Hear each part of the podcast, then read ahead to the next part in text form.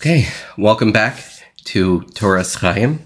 Um, as we've mentioned a couple times before in our previous discussions, the idea here is to study Torah as Torah Chaim, as instructions for living, meaning we try and apply the lessons of Torah in a practical and present way in our lives. And you know, I, I want to point out something else.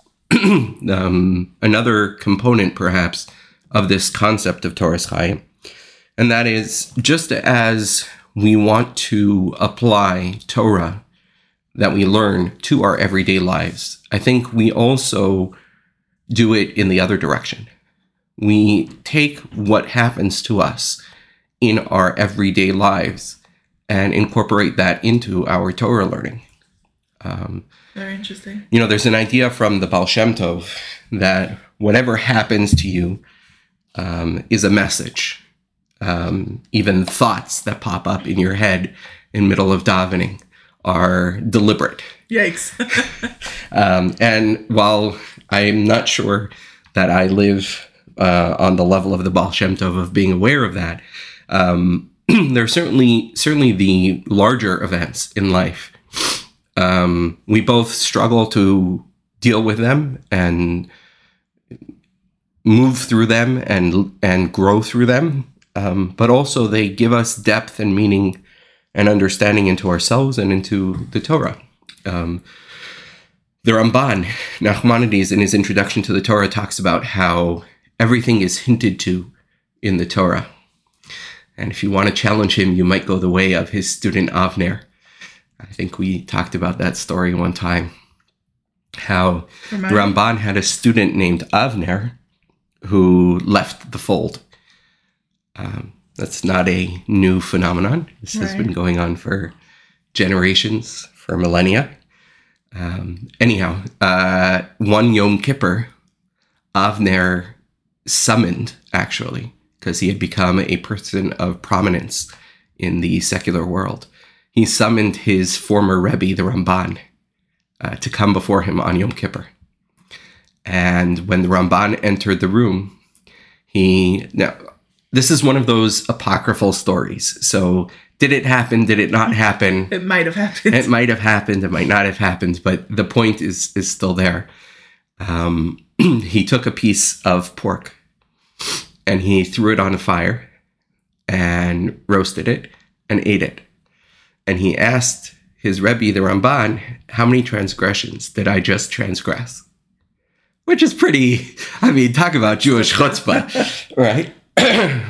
and so they argued, they argued about it. Ramban said one number and he said, no, you missed one. Not really our discussion for right now. Anyhow, finally the Ramban asked him, he said, can you please explain to me what was it that, you know, that turned you off? And he said, Well, I'll tell you. You once in shiur said that everything in the history of the Jewish people is hinted to in the Parsha of Hazinu. And the Ramban actually, in his commentary on the Torah, mentions that. And he said, I couldn't believe it. I said, That's that's that's a bridge too far. That's impossible. Okay. Now, obviously, that wasn't, you know, as you and I know, it's not from something like that that a person decides to abandon everything that you know they've lived with until that point. But right. this was the issue that he presented to the Ramban. So he said, I, I couldn't accept that.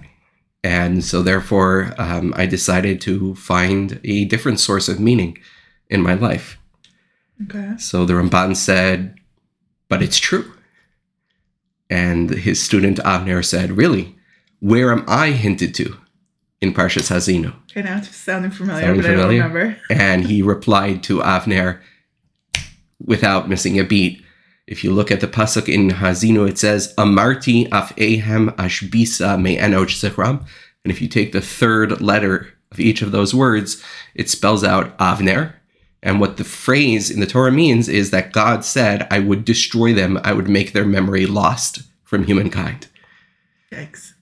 and um, Avner got the message, though perhaps he took the message a little much too much to heart because the end of the story goes that he set himself afloat on a boat without oars, and that was the last that was ever seen of him.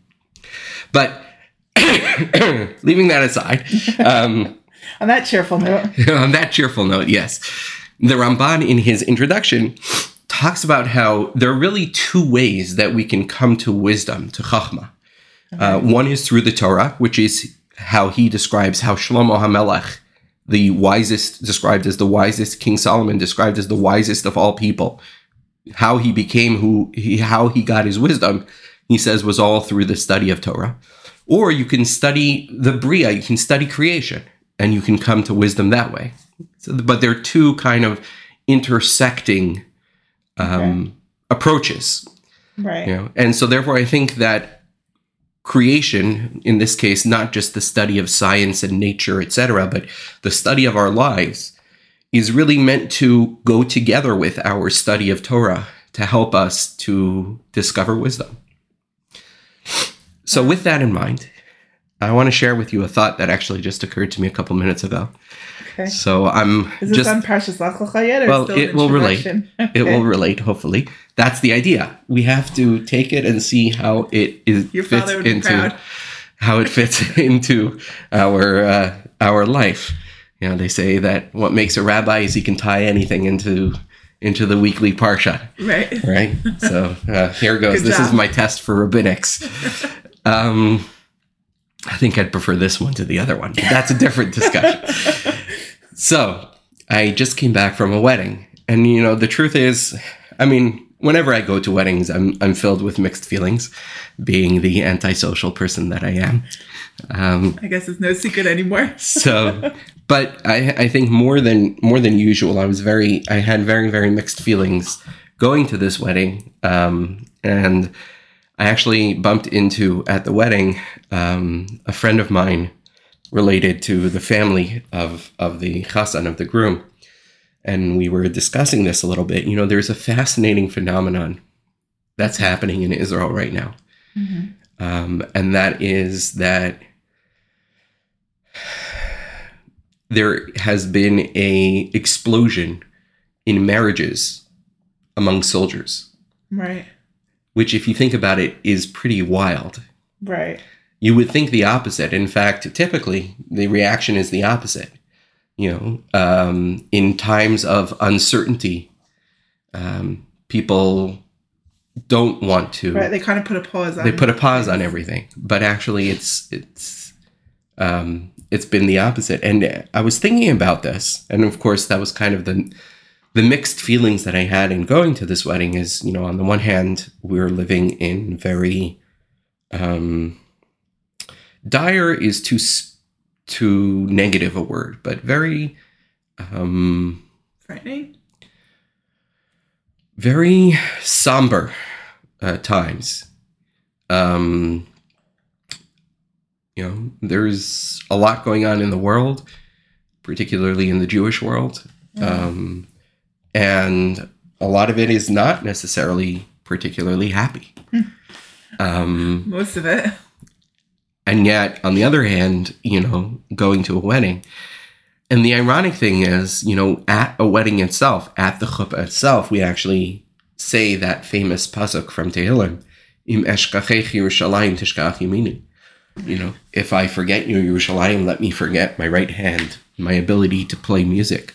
Mm um, we say that right at the climax of right. the chuppah. Right. You know, we smash that that that plate, and in fact, many are not particularly excited about the you know how the band tends to immediately you know, right, jump into very from- joyous music. It kind of seems to miss the point.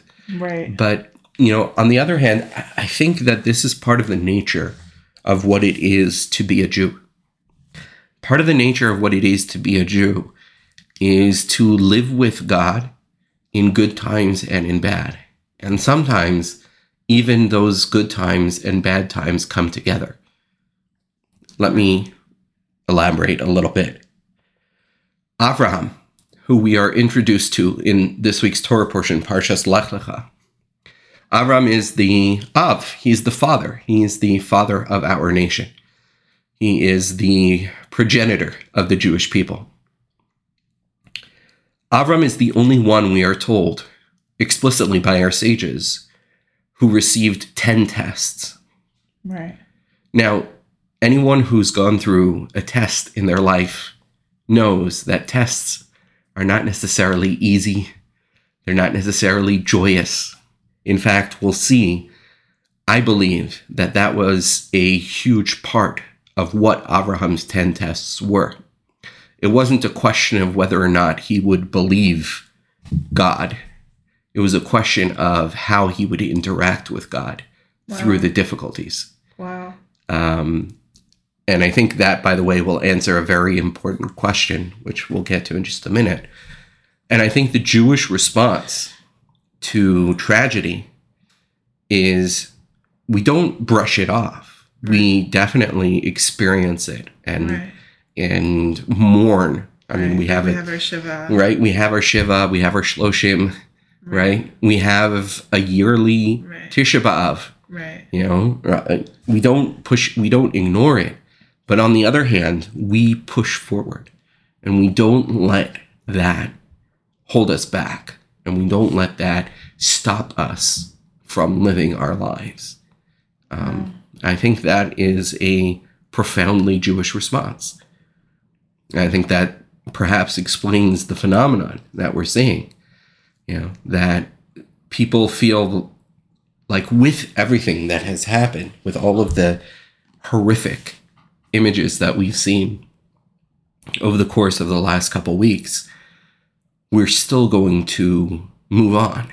We're still going to fight on because that is what it means to be a Jew. Wow. Some of the commentaries are bothered by the following question. You know, we mentioned the Wait, 10 but you tests. didn't- You didn't I know, read the pasuk yet. I know, Oh. Okay. because it's an introduction. okay. let me let me finish the question. Okay. It comes from a Mishnah in Pirkei Avos. The Mishnah in Pirkei Avos tells us that there were 10 tests that Abraham was tested. Right. Now, the truth is, the Mishnah does not enumerate what the 10 tests were. However, the commentaries on the Mishnah do. And Gonna say that actually, the teachers did. actually, there are different opinions. Okay. Um, some are of the opinion that the first of the 10 tests was the story of Avram in Ur Kasdim. So Avram was raised by his father Terach, who was an idolater and who, as the Midrash describes it, owned an idol shop. Remember this story from when you were in elementary school? I sure do. maybe we can get a little bit of a deeper, uh, more adult appreciation of this story. So They didn't teach you in Beis Yaakov. Oh. he he his father owned this idol shop, and Abraham. You have to understand. Our sages describe Abraham essentially in the way that Socrates is described by the Greek historians. He was the person who questioned everything. Okay. And as was true with Socrates, they put him to death. Uh, it's not a good idea to question everything, or rather, I should say, it's not a safe idea to question everything. And the people in positions of power oftentimes are very worried about questioners like that, right? And the same was true with Abraham. Abraham, in questioning everything, was brought to trial. And the trial for him was he was given the opportunity to either worship idols or to jump into this fiery furnace. Right. Ur Kasdim, one interpretation of that means the fire or furnace of Kasdim. Incidentally, by the way, um, J.R.R. Tolkien borrowed the term Ur. That's the one from Star Wars. Yes, exactly. I Um, apologize to all the nerds out there. I'm sorry for doing that. So, anyhow, Ur means furnace or fire, according to one interpretation. So he was given this challenge and he chose to go into the fire and he jumped into the fire, and sure enough, he was fine. According to some, that is the first of the 10, cha- the 10 trials, or the 10 nisyonos, challenges. We'll, we'll have to find a better word, I think, to translate the word nisayon. According to others, that was actually not. The first one is the one that's mentioned right in the beginning of this week's Parsha. Vayomer Hashem el Avram, God said to Avram, Lech lecha me'artzecha u'mimoladcha u'mibeis avicha. Leave your house, your land, your birthplace, your father's house, el haaretz asher areka, to the land that I will show you. Right. So they say it doesn't say anywhere in the Torah, it doesn't discuss that test, that first of the 10 tests, according to those other opinions. They're of the opinion that this is the first of the 10 tests. And I think, according to either opinion, you have to answer the following question Why does the Torah not discuss it? Whether it is the first of the 10 tests or whether Ur it's Kasdim. not the first of the 10 tests, this Ur Kasdim story, the story of Avram's being challenged, Only taught in Midrashim? only in Midrash. Oh, wow. It's not there. If you turn back to last week's Torah portion, we're barely introduced to Avram. We're really more introduced to Terach, his father, and we're told that Terach left Ur Kasdim to go to Canaan. But we're not told why. And it's only with the Midrashic background that we know it. Why is it not discussed in the Torah? And I want to share with you um, an idea from Rabbi Noah Weinberg of blessed memory, um, the founder of Aish HaTorah. And he said to be tested about whether you are willing to give up your life for something is not the definition of a test.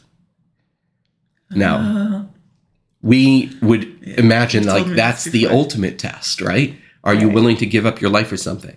But the truth is, unfortunately, we see in the world at large that people are willing to give up their lives for all sorts of terrible causes.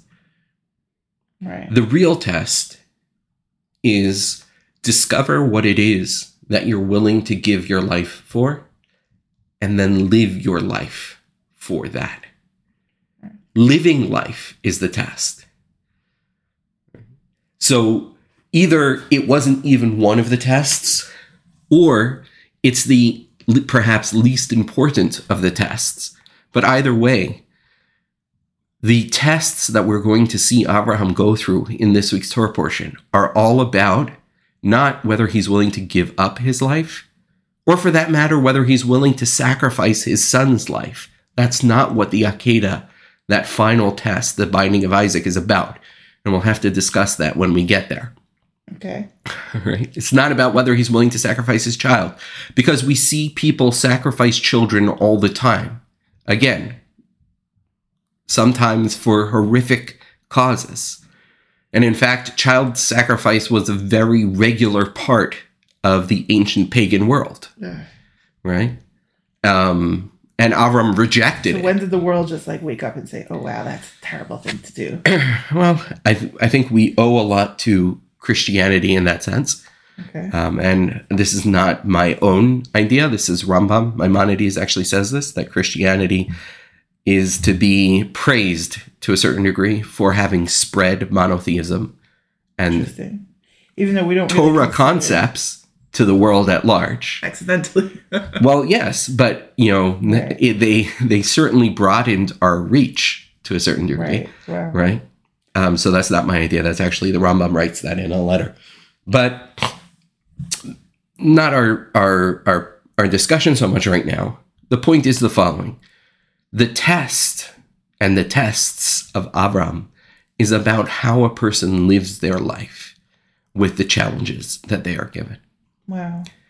So I'll show it to you right here in this very first verse.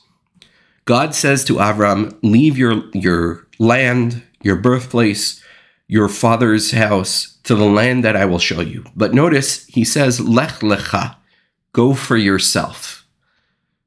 What does that mean, go for yourself?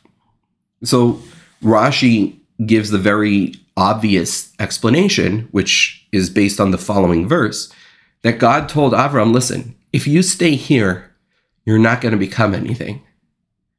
You're not going to have children. You're not going to have the fabulous wealth that Avram was able to amass or the fame that Avram was able to garner. Go so that you're able to get those things. Go for you. Go to grow into who you're supposed to become. Now, let me ask you a question. God comes to you. I mean, assuming you actually know that it's God and we don't have to call the men in white coats. but God comes to you and says, Here are your two options stay here and be nothing, or go there and be everything. Is that a test? Not really. And yet, this is clearly, according to all opinions, one of the 10 tests. Right. Why is it a test?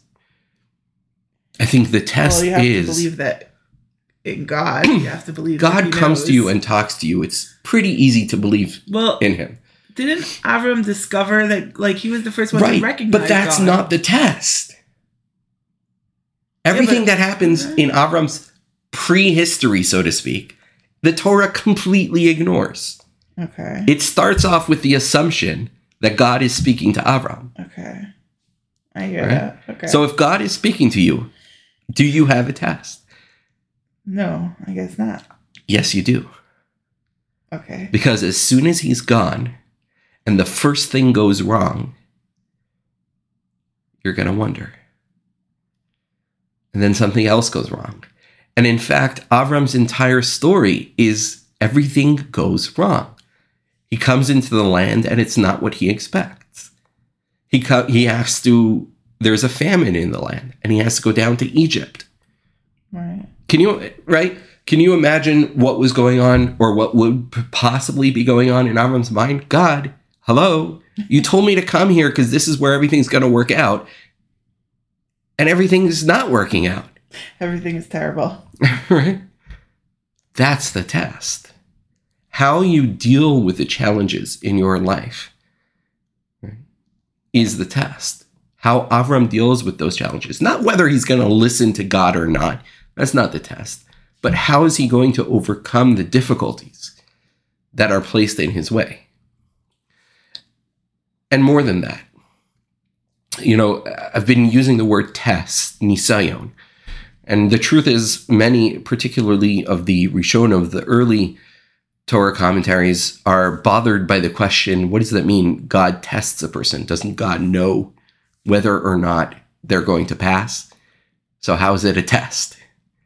Right? A test assumes that you don't know what's going to happen. Right. And one of the answers that's given is that the word nisayon really comes from the Hebrew word nes, which means either a banner or a miracle, meaning it is through the process of tests that we become, that we are uplifted like a banner, who we are meant to become.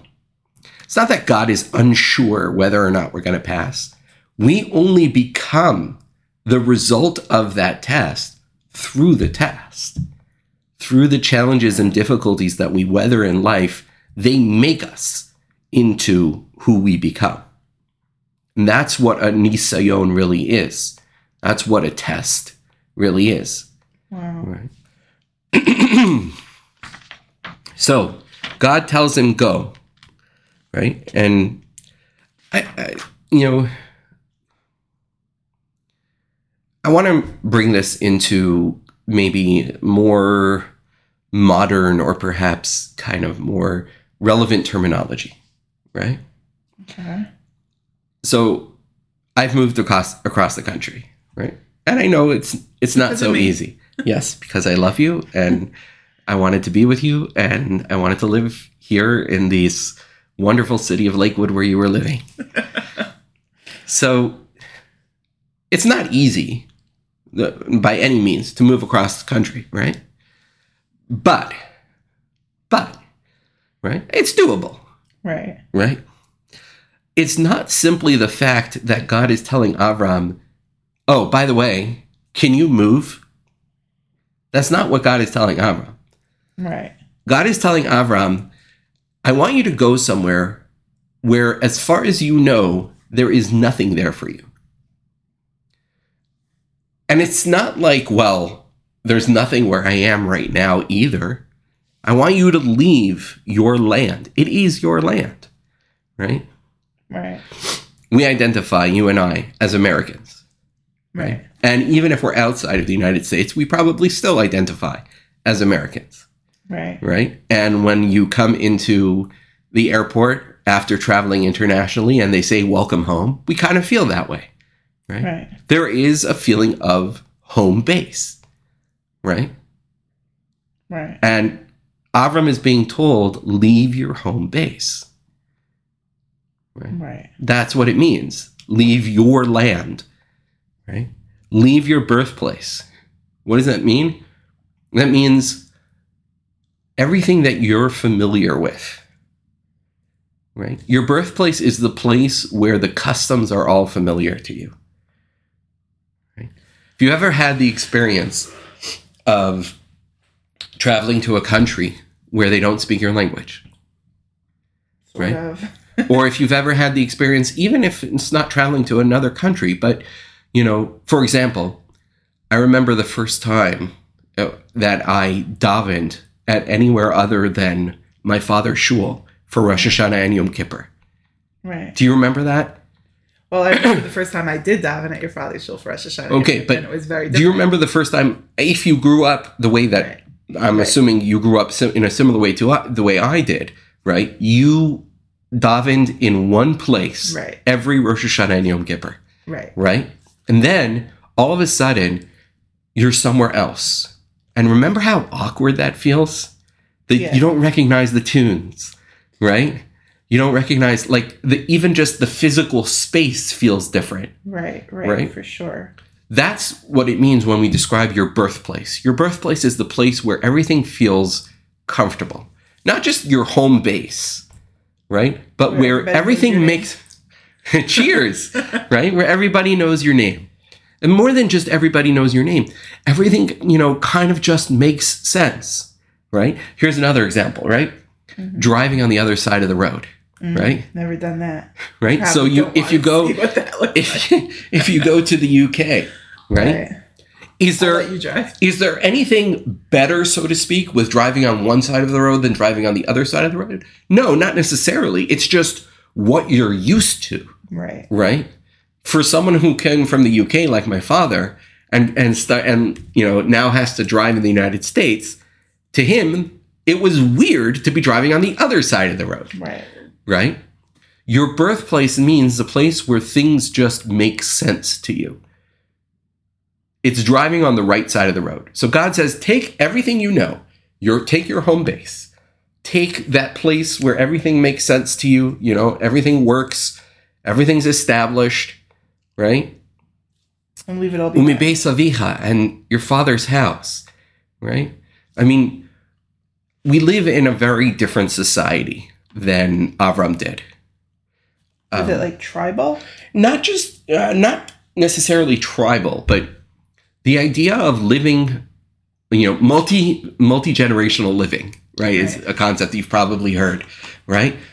the idea that from for generation to generation, people would live in the same house, and you grew up with your grandfather and potentially your great grandfather, you know, living in the same, you know, in the same building, right? That that was life for them, right?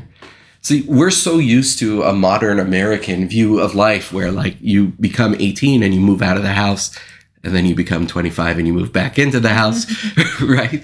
But you right, we're used to this kind of American uh, thought uh, mode of thinking, you know, that you know, as soon as you you become an adult, you get as far away from your parents as possible. That was not the life that was typical in Avram's time. The life that was typical in Avram's time. By the way, there are people who still live like this. You and I know some of them, right? In in in New Square, right? We've we've talked about this, right? Right, sure. In New Square, that is the typical, right? Um, I don't want to say too broad of a generalization, but yeah, yeah. right? People. It- it's very normal that a married couple will be living in the same building as their parents, right. right? And to you and I, that might seem strange. Right. To them, not only does it not seem strange, but it gives them a certain st- sense of stability, right. right? And if you take them out of that, right, they they start floundering, Right. right? Can I ask you a question? Sure. About or custom. Um, I guess my basic of schooling is failing me right now because I don't remember like afterwards. Like they were like, okay, I guess we're not gonna kill him and l- go ahead and live your life, go back to your father's house, everything is normal now? Like, No. so not to minimize, I mean, but why wouldn't this, wouldn't that make this less of a test? Sure. W- what was Avram's situation at this point? They had left already. Who left? His his family, his his father Terach had left already. Left. Left where they grew up. So he went with his father to the next place. Correct. They left because Avram was no longer welcome there. Yeah. So Avram's father stuck by him, even though he. Yeah. Wow. Okay. Okay. Not our dis- not our discussion right now, but Avram was not the first person to travel to Canaan. His father was. His father initially left to go to Canaan. Right. But as was true with so many Jews, including probably my father's family, they found somewhere more comfortable in the meantime. right. Right. You know, um, you know, my, for my father's family, it was finding Ireland on the way to the promised land of America. you know, for for for Terach, it was finding you know Haran on the way to Canaan from Ur Kasdim. Right. But either way, they had settled there.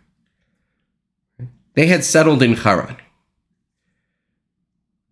And now he is being challenged to go to the land Asher Areka, the land that I will show you. I want to talk that's also part of the test How so?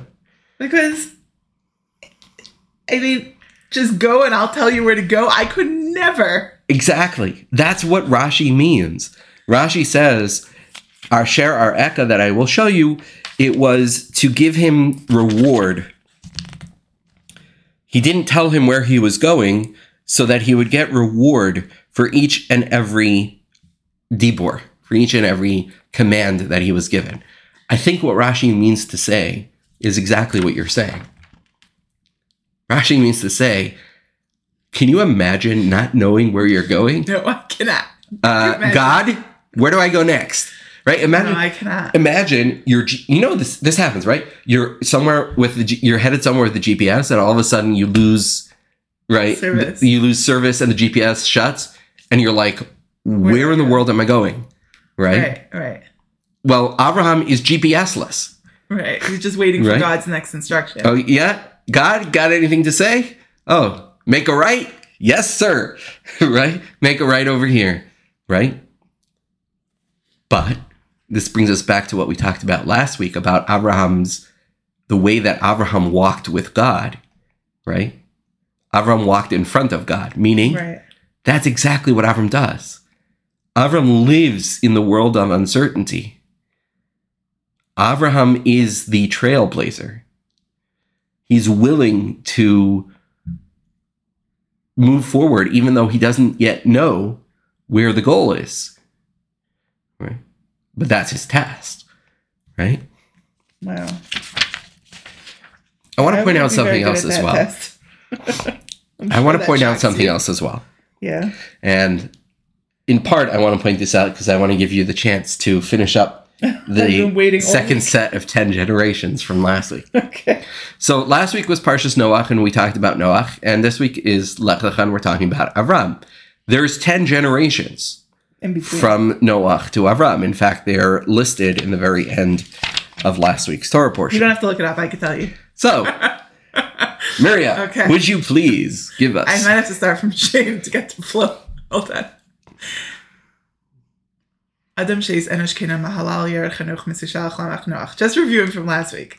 Noach, then Shemer Pachsha Chelch Aver Peleg Ru'u Srug Nachar Terach Avram Avinu. Should I keep going? Avram hu Avraham. Okay, that's how the pasuk goes in No, I didn't. I, I didn't memorize in that Divrei part. Hayamin. okay, so yes, ten generations. What was what did Avram do that Noach didn't do? We talked about this a little bit last week, right? But I want to take a little bit of a, of a slightly different tack here. Well, I have an answer, but I don't know if it's right because I don't know if it's that Noach didn't try to make it like how you know change people around him, or he just failed at it. But Avram was able to bring people in and, and teach them. And I think you hit it on the head. Right? Noach is actually taken to task by the Zohar for not praying for the people of his generation, for not working hard enough to get them to change. Noach, so to speak, was satisfied with surviving on his own. Mhm. Avram is precisely the opposite. Avram is told Sodom, the most evil city, is going to be destroyed. And what does he do? He tries to. He tries to save him, Right. right? And this is profoundly uh, emphasized in Avram's desire for children. Think about what the first promise to Avram is. Ve'ascha legoy gadol. I will make you a great nation. You sure are great. Why does Avram care? Who cares if you're a great not- nation? He doesn't want to just live his life. He wants to pass on. He wants to pass it on, and he wants to pass it on to the world. Right? And the only way you can pass it on to the world is if your children become a great nation, a nation among the nations that can really stand for itself. Right. right? And in fact, we're, t- we're we are told this explicitly later on. God says in Parshas Vay- Vayera, "Ki yadativ." I love Avram. You want to know why I love him? Leman asher yitzava es banav ve'es beso achrav, because he will instruct his children and his family after him, vishamru derech Hashem, to guard the way of God. Right. Wow. Think about the relationship between Noach and Shem versus the relationship between Avram and Yishmael and Yitzchak. Do you ever see any sort of father son interaction between Noach and Shem in the Torah? No, I'm just thinking. Other than Shem story. having to cover up his Right. father, his father's shame, right? you on- don't see any sort of father son interaction there, right? But the Torah is full of father son interaction between Avram and Yishmael and Avram and Yitzchak because that is part of who Avram is. Avram is the dad. Av, that's what his name means. Right. He's the father, meaning he lives his life not for himself, but to pass on to the next generation or to pass on to others. Because he's not only the father of the Jewish people, but he's also Av Hamon Goyim. He's the father of many nations Well, he's the father of the Arabs. Well, the Muslims. as well, right? Um, but he's the father of monotheism, right? And monotheism is really one of the, if not the, fashioning force behind the world as we know it today. But not not necessarily our discussion right now. I would love to hmm. go down that tangent right now and discuss monotheism and the unified theory, but not our discussion right now. Maybe we'll do a special episode on that because now I want to know, and I'm sure people listening want to know. right? And that's what God says, right? I will make you into a great nation. I will bless you. And I will make your name great. Bracha. What does that mean? You will be not blessed. You will be blessing. To Avram, there is no greater blessing, no greater gift than telling him, you will be the blessing for the rest of the world.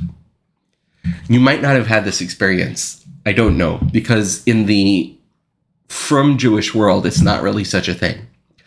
But my Christian friends have said to me, you know, you're such a blessing. right?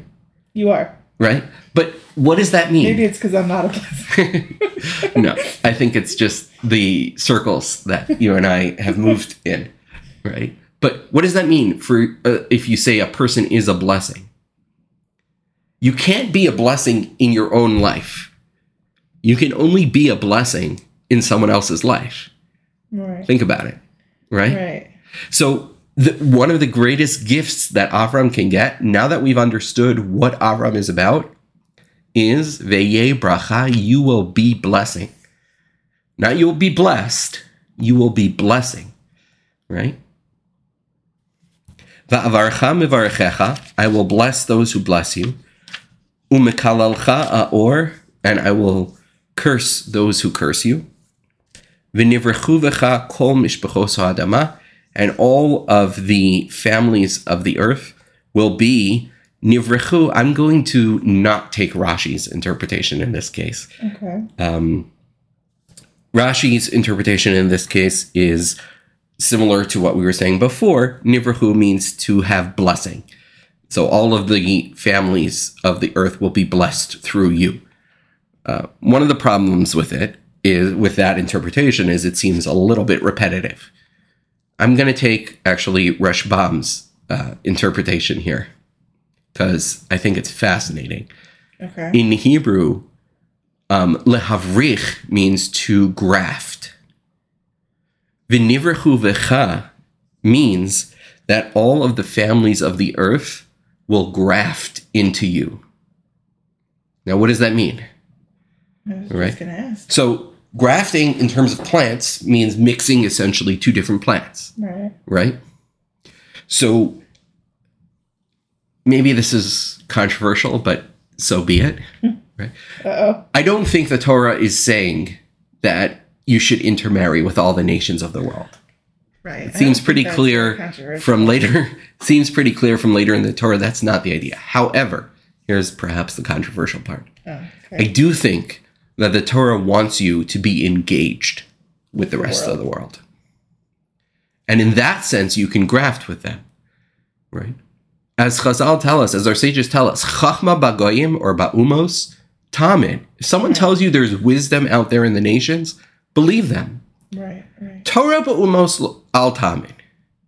If they tell you that there is Torah out there in the nations, don't believe them. And we'll have to define the difference between Chachma and Torah, right? Right. But there is wisdom out there. And in fact, this is perhaps a more maybe Kabbalistic idea, Okay. but there's this idea that there are sparks of holiness scattered throughout the world. And part of the reason why the Jewish people this is based on the Or HaChaim and the Arizal, part of the reason why the Jewish people needs to go into exile is to gather in those sparks. Interesting. And I think the idea that we're being told is there is something that we are meant to learn from the different nations that we go into exile in. We're meant to capture the good. I was gonna say, is this something to learn what not to do? But you're saying there's something Maybe. I don't think so. I think that's true too. You know, they say Esahu Chacham, who is the wise man? Halomed mikol Adam, the one who learns from every person. So Abraham Lincoln famously said, right? And from some people I learned what not to do. Right? But I don't think that's the idea because if that were the case, is there something to learn what not to do different from each of the different nations that we go to? Probably. I don't know. I'm not an expert. I think there's more something to learn to do properly from each of the different nations that we go to. Now, it takes mining, right? And it takes sensitivity and it takes skill. And this is part of a whole discussion in and of itself. This was part of the difference of opinion between Yosef and his brothers, which maybe when we get to Parshas Vayeshev, we'll, we'll get the opportunity to discuss, right? It's very dangerous, this idea, which is why I said it's controversial, right? Because you can easily go the other way and learn the wrong thing. Sure. But I do think that what the Torah is telling us here, v'nivrachu v'cha, the way that the Rashbam is explaining it, that they will be grafted into you, is that there is something for us to learn from the nations of the world. We're meant to take those tools and apply them to Torah. So let's get back to that question. What's the definition of chokhmah, of wisdom, versus Torah? There's one fundamental difference between wisdom and Torah, Okay. and that is God. Okay. Torah is about a relationship with God. It's the instructions not just for living, even though we've been saying instructions for living, instructions for living, but it's the instructions for living in partnership with God. Right. Chachma, wisdom, is instructions for living, period. Interesting. You can take that chachma, you can take that wisdom and implement it into Torah and implement it into your relationship with God, right? But you have to adjust it, adapt it, Right. right?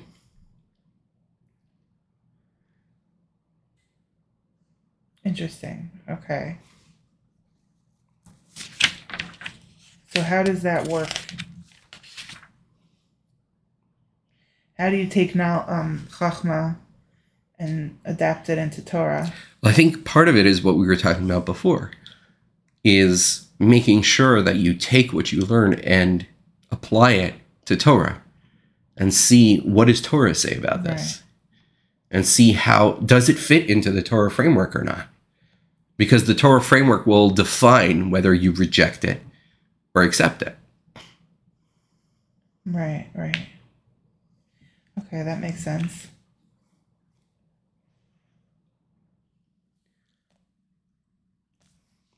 Let's do one more verse, That's and it. I think we just got started.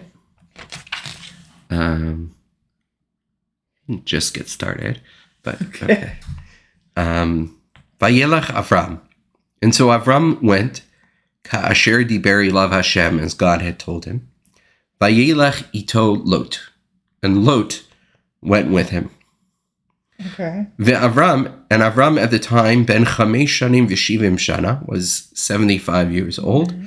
B'tzeso mecharan when he left Haran. I want to talk about Lot for a minute because Lot really is, to a certain degree, the focus of this week's Torah portion. Okay. All right. Um,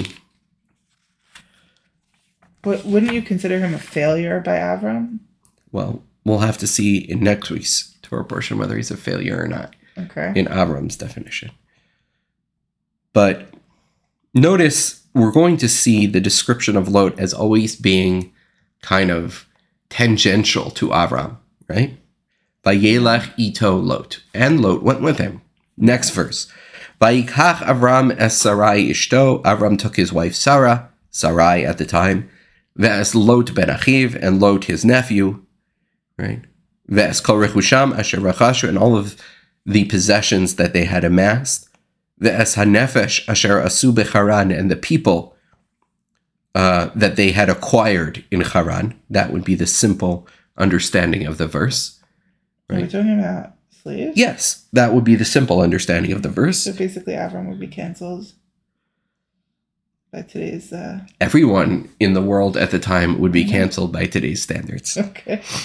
right? Because slavery was a very typical part of Right. life. You know, it, I didn't mean to start something. No, it, it's it's kind of a discussion worth having. Um,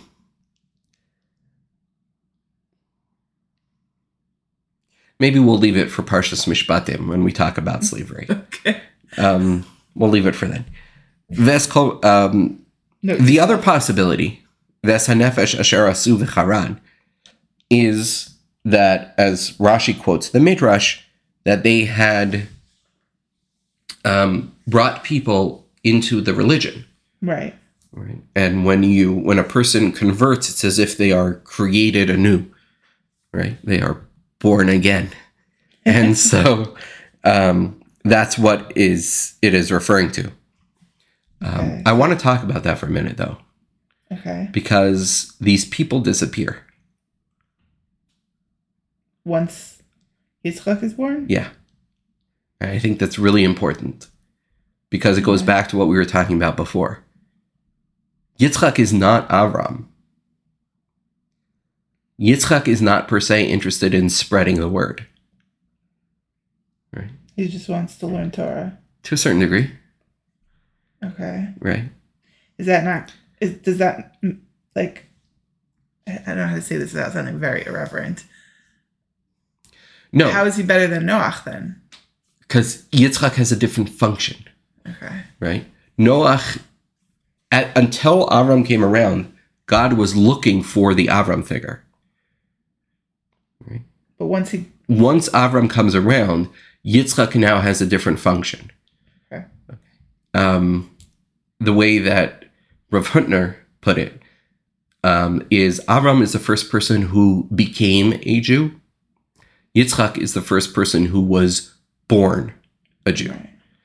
And those are two different things. So until Avram, we were looking for the person who will become Right. the Jew, right? Which maybe I'll close with this. You know, Avram is referred to as Avram Ha'ivri, the Hebrew. In fact, the term Jew only really comes about much later in history.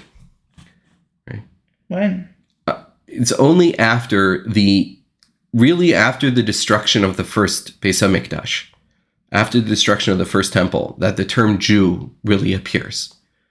Let me explain. Okay. Okay. Until that point, they are referred to as Ivriim.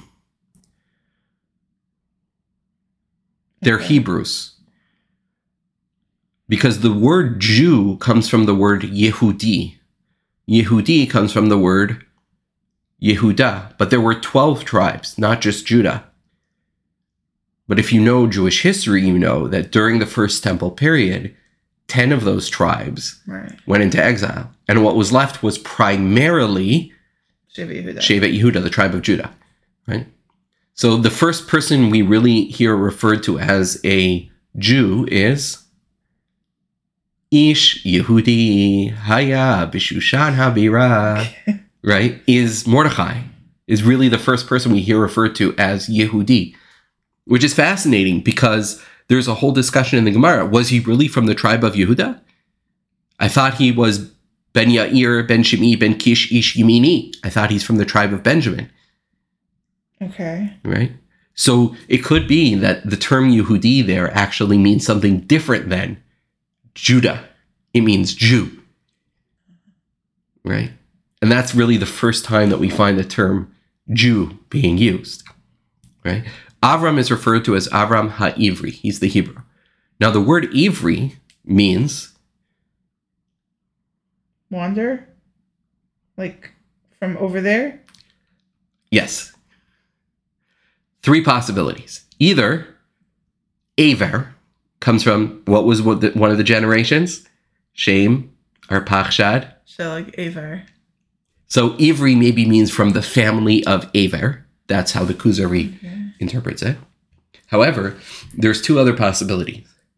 Ivri might mean from the other side, meaning Avram lived in Canaan, but he was not a local. He was from the other side. He was from Mesopotamia. He was from the other side of the river. He was from between the two rivers. And he crossed over the Oh, river. Between the two rivers, from the river to the sea? no, different, from the river rivers. to the sea. okay. That's river and sea. okay, sorry. but he crossed over. So one is that he was a foreigner, and we're and if you look at the beginning of this week's parsha, that's very much a focus. Avram travels through the land, but he's not a local, Right. right? The other possibility, which is I think the more fascinating interpretation, which our sages suggest, is kol ha'olam kulo me'ever echad, v'hu me'ever hasheni. The whole world is on one He side and he's on the other. Take a different stand. Yes. Avram is the iconoclast in the most literal sense of the word. And I think your father would be very proud of my use of the word literal here because what does the word iconoclast literally mean? Um, What are icons? like a symbol? Yeah. Specifically, an idol is an example of an icon, Okay. a physical symbol of a concept. That's an icon. What does clast mean? If you remember from high school biology, you might have learned about osteoclasts and osteoblasts, yeah, I don't remember. cells which destroy bone and cells which Ah. build bone. bone. Uh, Clast means to destroy. An iconoclast is someone who destroys, Destroys icons, idols. destroys idols. So now we understand the midrash. Remember that midrash which I, we were talking about before, how that we learned in elementary school, how Abraham went around smashing the idols. right. What the midrash is telling us is that Avram was an iconoclast. He fought against the world, and that's what it means to be a Jew. Not the Yehudi element, but the Ivri element. And we see it so clearly today. Right. The whole world is on the other side. And that's the test. The test to be a child of Avram, to be an Ivri, to be a Jew, to be a Hebrew, is to be able to live life with the whole world on the other side and you on this side. Wow. That's our challenge. And so, with that in mind, we'll leave you. Thank you very much for listening. That's a lot to think about. Wow. All right. Thank you.